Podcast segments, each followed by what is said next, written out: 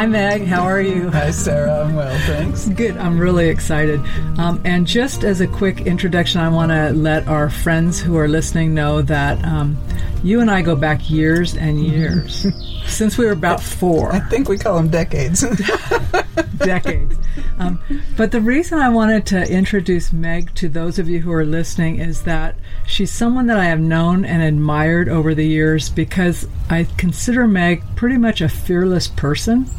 And she always has a good sense of humor, even when things are what you might consider challenging or adverse. Meg has a long history in career development, organizational development, and about 10 years ago, she decided to reinvent herself as both an artist and an athlete. Um, with that, Meg, is there anything I've left out of that short introduction you'd like to say? no. Can they see me blush? No, there's no thing. No, there's no video on here. Although that may be one of my future ones. I'll get a picture of you to put up there with you blushing. Um, but I thought because our audience are women, typically women who are planning a big change or are in the midst of one, and sometimes mm-hmm. the questions I get, and actually just got an email the other day, is how do you stay motivated when things are tough? I thought I might start by asking you to think about what big challenges you have faced in your life and how you got through them. Some of the bigger challenges, I would say. Obviously, well, you know, uh, my husband has Marfan syndrome, and he was diagnosed in 1988. It'll be 29 years this Thanksgiving. Uh, he dissected his aorta when he was skiing on the top of Mount Rose. And um, he was one of the fortunate people who lived through that because he got hypothermia. So he was 37 years old. I was 39. Uh, and having a life event like that at that age was definitely um, a challenge. Um, and the challenge came not so much at dealing with the crisis part of it, but dealing with the chronic part of it. Um, so uh, there's there's a number of um, health issues um, that have occurred um, over the over the last 29 years. Uh, so it's dealing with that that part of it. Not that. So. Um, when you approach those kinds of changes, because we haven't even gotten to like your own reinvention, right? Mm-hmm. But I'm sure you were on a path that you and Craig thought were you were going in a mm-hmm. direction, right? Mm-hmm. Then you have this big life event. How do you adapt with that and not lose sight of what it is that you were hoping to do? Or did you lose sight? I didn't lose sight. It was a, um, there was, however, a re, um, a, a, connection, a correction. there was a correction, course correction uh, that had to happen. Um, example of that is that uh, I'm a member of Soroptimist, um, as as you were at the time too. I've been a member since uh, 1985, and in uh, at the, as in 88, 89, I was on that path to becoming what you know, moving into a presidency, which was an incredible commitment of time, and not knowing what was going to happen with Craig um, it was it was it was a no i'm not ready for it right now. So i had to back out of doing that and the correction happened. I did eventually become president um, but it was a few years of, of making sure that everything else that i knew how i was going to deal with things um, because with with with the marfans um, it's it's a crisis situation. If if he has um, because he bleeds easily he's on warfarin he um, and his if at any point he has an event um, it, it's it's a life and death event. So it's it's okay. What am I going to do if I'm doing this and this happens? And um, and finally, I decided, you know, I can't live my life waiting for something to happen to him that may never happen. And if it happens to him, then deal with it then. And so that's what I've done. Do you think that carried forward how you deal with other things as they come up in your life, or have you always just kind of had that, well, we'll deal with it as it comes attitude? that event was one that definitely changed things.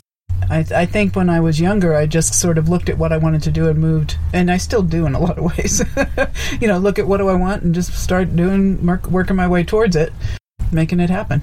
That actually is a great segue. You know, when you think about the long career you've had, you know, in personal development, mm-hmm. organizational development, and then to decide mm-hmm. that you're going to shift directions.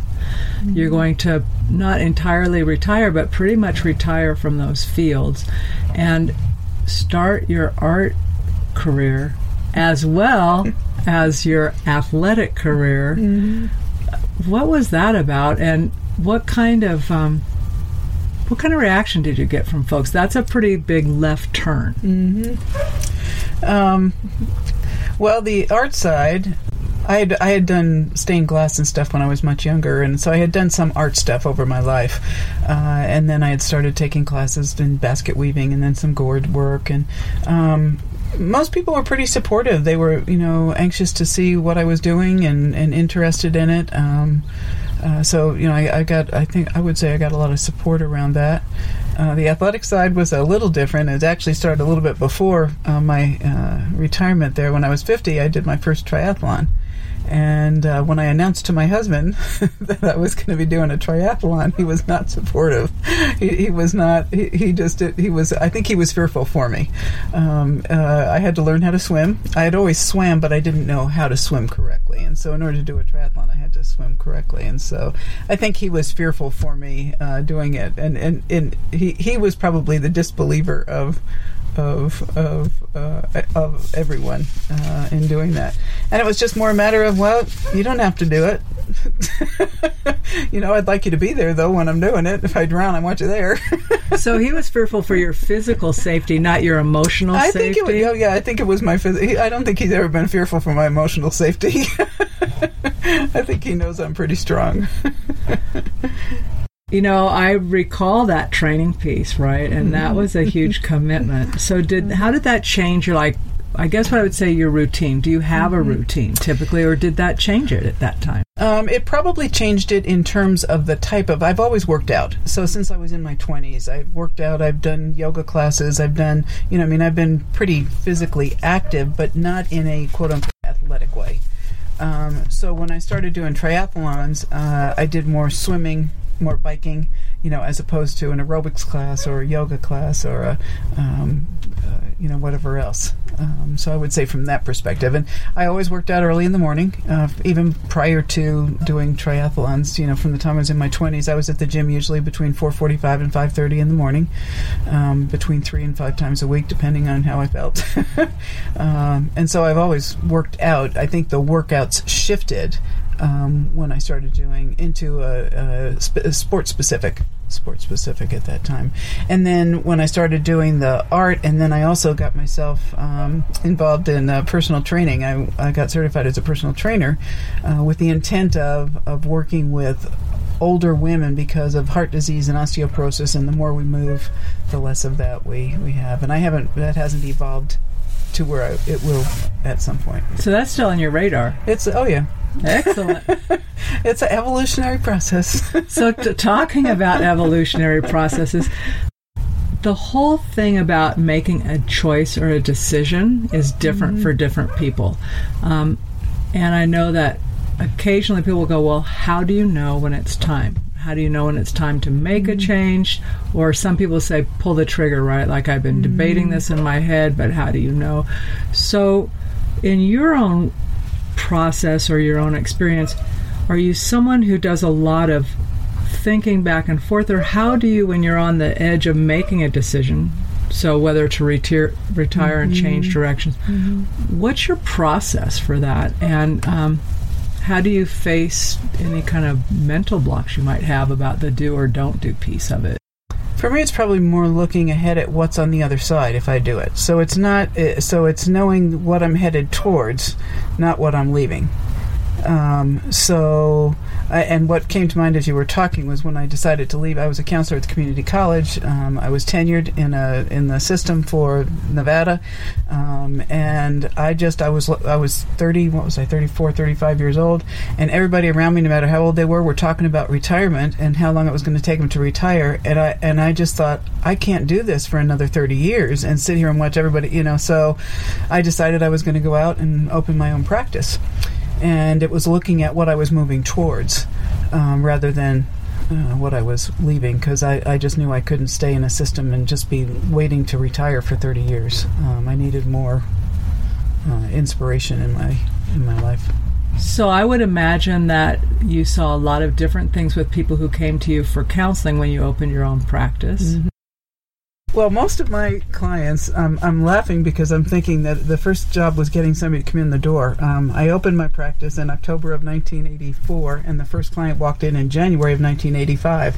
So that was three months of, of uh, no clients and money going out for rent and all of those kinds of things. But it was so it was a process of getting, and, and then career counseling, and this was in the mid '80s, was not something that was that was very well known um, California, uh, in California, it was much more developed.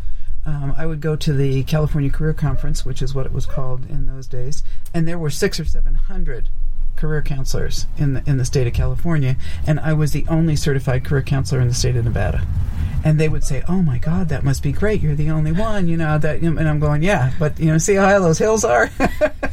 you know, people are coming to you for counseling, but over here, not so much." Um, so it again, it evolved. It, it had to um, open up when I so in order to have some income so that I could pay the bills for what I on my practice. Um, I did go back to the community college on a part time contract. I was no longer tenured. I had actually I lost. I didn't lost. I gave all of that up. So I worked part time there, and then it evolved into the man. The one of the gentlemen who worked in the management training department uh, wanted me to start doing management training with him. So it evolved into doing more management training. Um, and so the, the two worked really well together, working with organizations and with individuals, because I would see what was happening from an organizational perspective as well as from the individual perspective, and and the, and the where those two came together really allowed me to do some real effective work on both sides. Uh, the clients that I had, going back to your original question, were primarily. Um, I, I, used to talk about I had people in their 30s and 40s who were uh, who, who, were there because of a decision that was made by an 18 year old um, that they now needed to rethink. Most of us go into college, or, or not most of us, as only 25 percent of the United States has a college degree, but um, people move into a career at a young age, 18, 20, early 20s, someplace in there, we move into a career. But from a, a, vocational development perspective, we're still in an exploratory period. Roughly from the ages of 13 to the mid 20s, we're, we're exploring. And so, right smack dab in the middle of that, we ask people to prematurely foreclose and make a decision on what you want to do for the rest of your life. And so at 45 now, it's like I hate what I'm doing. You know, how did I end up becoming an accountant? You know, I really want to be playing piccolo at the at the Philharmonic. You know, it's uh, people. So most of my clients, I would say, were in that, and people would would say middle uh, middle age crisis. I would not call it a crisis. I would call it uh, or a middle age crisis. It's part of the evolution of the way that we have people make decisions that you know that we ask them to do it prematurely. So they would come to you. Would they mm-hmm. know why they were there, or would they were just? They did not like where they were. They didn't like what they were doing and wanted to know what their options were. What else can I do? You know, I've got maybe 15 or 20 years into this career, and I've been working towards it, and it's killing me. I mean, I I, I have one man who worked in a in a civil service position. Um, he came and saw me every spring for three years, and each year he looked older and sicker and yet he wouldn't change careers. He just couldn't. He couldn't pull the pull the plug and and just you know leave. Um, and then I didn't see him after after the third year, and it and it you know always made me wonder what had happened to him. So um, is that you golden know, handcuffs? Golden handcuffs. Well, that's what I was going to. Is that what I was mm-hmm. thinking about that, or that whole thing that we get about um, if you've invested in something, it's that whole sunk cost thing, right? Mm-hmm. I've sunk all these years mm-hmm. into this. What would become of me? That's a waste. It won't be there. But I'm contrasting that with how you describe saying, "Well, I'm not really looking at what's behind me. I'm looking at what's ahead." Mm-hmm. For the folks that you saw that you thought. Uh, or they felt, not what necessarily just you, but what they felt they were making the most progress. Was there a particular way they reframed things in how they looked or moved forward? I don't know that, you know, each person is so individual. You know, uh, I don't know that there was any one way that they would reframe it. You know, um, some of them knew the kinds of things that they enjoyed doing and would explore what it would take for them to to actually make that switch. Some of them were able to successfully do that. Some of them were able to modify what they were doing. Um, you know, and and similar to me when I opened my business. You know, you, you have some stopgap work. I always called it stopgap. You know, so you can pay the bills. It's it, you're not doing it for life. It's called stopgap for a reason. You're, you're you know you're keeping the flow of water and food and uh, you know a, a roof over your head. but but it's not something you're going to do for life. You know, so uh, some people would do that and then make a change. Uh, others would just stick with what they were doing and then look at avocational activities, uh, hobbies, um, you know, joining a band or whatever, other Something things. to add richness. Right, right. Something to uh, uh, richness or to satisfy the needs that they had for for what where their passion was. You know, my passion is not in whatever it was. You know, and uh, like I said, using the accountant, if you say, you know, my passion is in accounting. I thought, you know, everybody told me to become an accountant because that's where the jobs were, and you know, but I always really knew that I wanted to be a writer. Um, and so what they will do is continue with the accounting and write on the side, or maybe start to write um, for accounting magazines, writing for you know, letting giving them other ways to do their passion within what they're doing. So it's not an either or Nope, situation. no, there's all kinds of options. There's always options. But I am kind of curious about what you see for yourself next. You know, right now, a, a, a big transition time for me, um, and so I'm I'm not really sure at this point. Um, taking doing a lot of caretaking right now. I have uh, my mother-in-law who has Parkinson's disease is here in in town, and so helping to take care of her, taking care of all of her finances. I have a veteran uh, that I have been taking care of for the last three years. Again, not really uh, physical caretaking, um, but uh, taking him to his uh, appointments. Um, uh, finances, all of, all of that kind of stuff. So right now, keeping a lot of balls in the air with uh, with that kind of thing um, has has um, taken uh, I would say taken a toll, but I'm not sure it's taken a toll. I think it's given me an opportunity. I, I was thinking after we talked earlier that um, you know there's you ask about obstacles, and I don't see obstacles. I see challenges, and when I see challenges, I look for opportunities. So, I it, and it all shifts pretty quickly in my head from obstacles to challenges to opportunities. And so, given what's happened over the last year um, and a half or so, in terms of my ability to, I have not been able to get into my studio or do any artwork for the last year. And what I'm seeing that as as a prepar- as a preparatory time, that when I go back in, I'm going to be doing different kinds of things. You know, and I don't know what that is. So you're in transition, even as things around you are in transition. I believe life is transition. You know, I th- I don't think anybody is. Uh, if you're not in transition, you're stagnant. Is the way I look at it. You know, so there's got to be there's movement somehow. So I'm thinking about a, a a particular individual who has um, recently reached out to me. I haven't talked to her for a little while, but she recently reached out. She's just going through a really hard time. She has she's been on that road. She has a goal. Mm-hmm. She's been working towards it and has had a number of setbacks. And her question was, "How do you stay motivated?"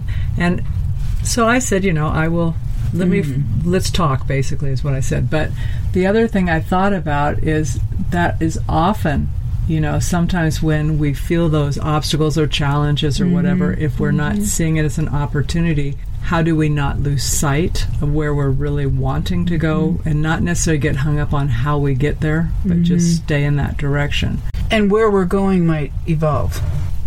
That's the other thing is that you know sometimes if I keep myself focused on one thing, I, I miss the opportunities that are along the way. And so it's being able to see all that stuff that's coming in from all different sides and maybe making those corrections along the way. So that maybe where I was headed isn't a straight line, it's a zigzag line or it's a curved line. It's not a it's not a direct line. And it may not even lead to where you thought you were headed you know, it, it, to me, it's it's an evolution, and it's a.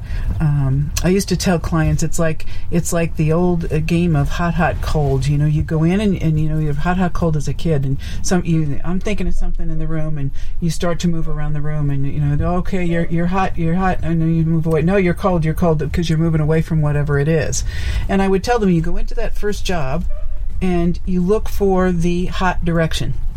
Um, you're not married to a job. I remember when I first left, when I left the community college and opened my business, I met with another, another friend, another counselor, and she said to me, Meg, what are you going to do the next time when the honeymoon is over?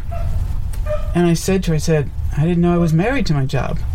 You know, and so you're not married to a job. So you look for, eh, you know, you look for what's hot in the job. You know what you like, what are the good things, and what's cold. And so when you go to make a, you go to make a decision to move in the next direction, you move in the hot or the warm direction not in the cold direction. You leave as much of the cold behind it and move as much towards the heat as you can. So it sounds like you actually have a pretty simplified way that helps people to not get bogged down in mm-hmm. too much what if, what if, what if. It's mm-hmm. more, mm-hmm. does this feel better? Mm-hmm. Does this feel better? Right. And moving towards that which you experience or is more interesting or it just is however that you it allows for that, that evolution mm-hmm. and not knowing and not knowing helps you to move forward when you know stuff it, it, it, it get to me it gets in the way. It's like you know why bother then if I already know? You know it's it's it's not knowing. So no curiosity. Uh, curiosity to me is, is you know I think that was one of the questions that you had given me as a um, in preparation for this was you know what would I say to a younger self? And it's be and I always have been curious um, got me in trouble sometimes too, but um, as a young person. But but being curious is you know uh, just about anything and everything. So that would be your tip to someone mm-hmm. younger, mm-hmm. or to my younger self, to is your... to is to be you know stay curious, stay curious. So, since you are a curious person, and I know that you told me you've been reading, so it sounds to me like you're also feeding your creative side through mm-hmm. other things. Mm-hmm. Um, what is a resource, a book, something you've done or experienced mm-hmm. recently? It could be an event you've done or mm-hmm. anything that you have enjoyed or might suggest someone just check out. Sure. There's. I've been reading a lot of different kinds of books, um, and I've even started reading more, which I've never been much for um, uh, for nonfiction, but I'm starting to read a little bit more uh, nonfiction and um, biographies and autobiographies. Read stuff that's outside your realm.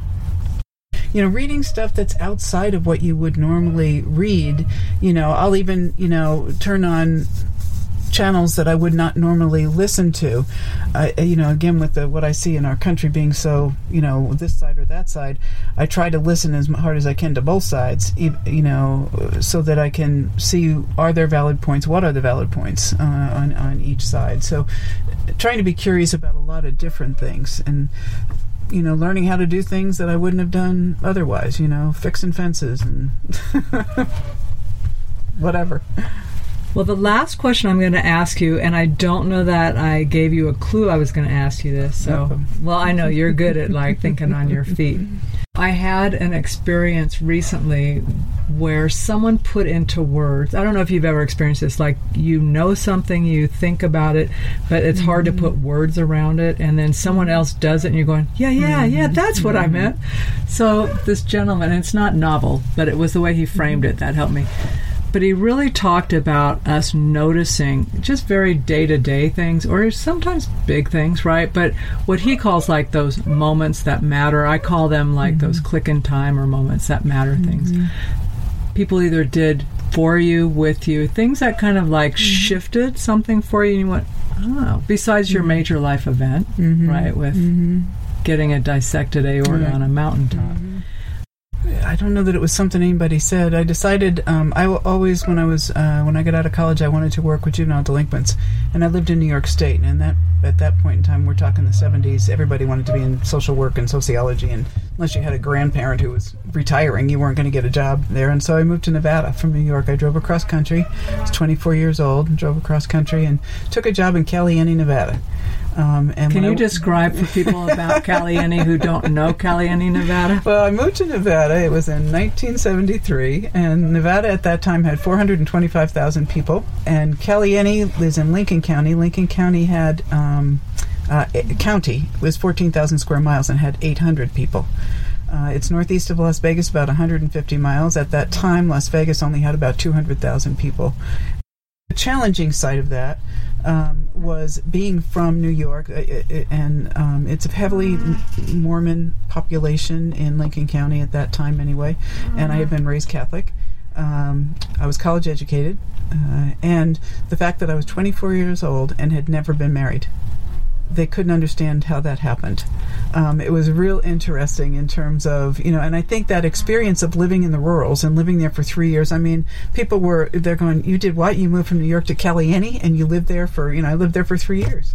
Um, and I still have friends down there and still get down there. But I love the rural. It, it allowed me to understand Nevada in a way that I would never have understood if I had only lived in Reno. I don't know if I'm answering your question. You are, but what's interesting to me is as you tell that story, I just think of the other things you've shared with us today about Mm-hmm. how that has probably colored how you addressed many of those things, and actually even being able to see people Mm-hmm. beyond just their location or how they show up. Right? There is a huge difference between New York and Nevada Mm-hmm. today, still, yeah. um, but from a populous to a really rural Mm-hmm. community is even bigger. Right. Well, I remember them asking me, "How are you going to de- deal with being in a small community?" I said, "Well, I lived in, in Brockport, New York. We only had three thousand people. Well, that was in that town, and there was another town like ten miles down the road that had another three thousand people. You know, and and in Caliente, 150 miles to you hit hit more people. What's one last thing you would want to leave the women who are listening to you about mm-hmm. with about just moving forward? You know, I thought about the types of things that have helped me to do that, and um, they may be characteristics of me. I'm not sure, or if they're things that others, you know, would want to develop. I'm pretty persistent, and I'm very tenacious, and I'm very resourceful, and I don't take no from anybody who has the ability to tell me yes if it's something that is critically important for what know again especially with some of the, the issues that I'm taking care of for people right now um, I need to get them to yes in terms of getting their care that they need and the the kinds of things that um, that they need to live. I'm probably pretty confident. There are those who would say differently. I'm very assertive. There are others who call that aggressive. I like to organize things and get things done. So I, would say learning how to whatever works for you to whatever organization system works for you. And it doesn't mean you go down to one of the stores and buy it or anything but uh, for me i have to write things down. And it's not just because i'm getting older. It's writing them down allows me to free up my brain for doing other things. Um, i think it was einstein who said you know why would you keep anything in your brain that you could look up? You know why do i keep a phone number in my head? I can look that up when i can use my brain for other things Not only would I call you persistent, tenacious, and resourceful, I think I recently described you that way to someone else who was saying, I just don't know how to navigate this. I says, you might want to call Meg because she's done just that and she doesn't really take no and she'll mm-hmm. teach you. Mm-hmm. And she'll also, she knows where, how to get stuff done. And, I would learning systems too. As you said that, it made me think about systems. Um, I'm I'm able to navigate systems for people, and a lot of people don't know how to work a system.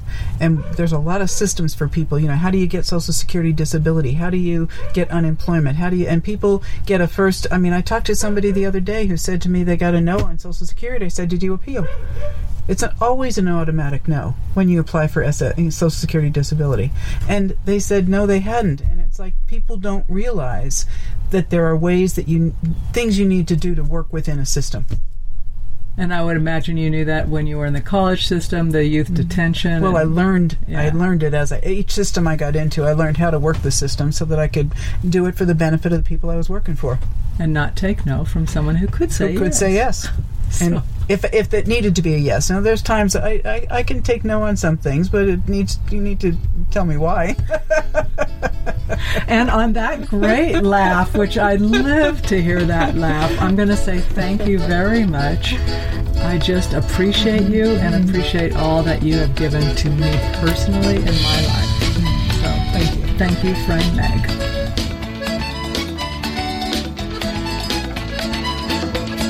So that's it for this week's episode. If you liked what you heard, please hop on over to iTunes or wherever else you listen to a podcast and leave us a rating and review. This helps us get the word out to more people just like you who want to live a no labels, no limits life. Thanks, and we'll see you next week.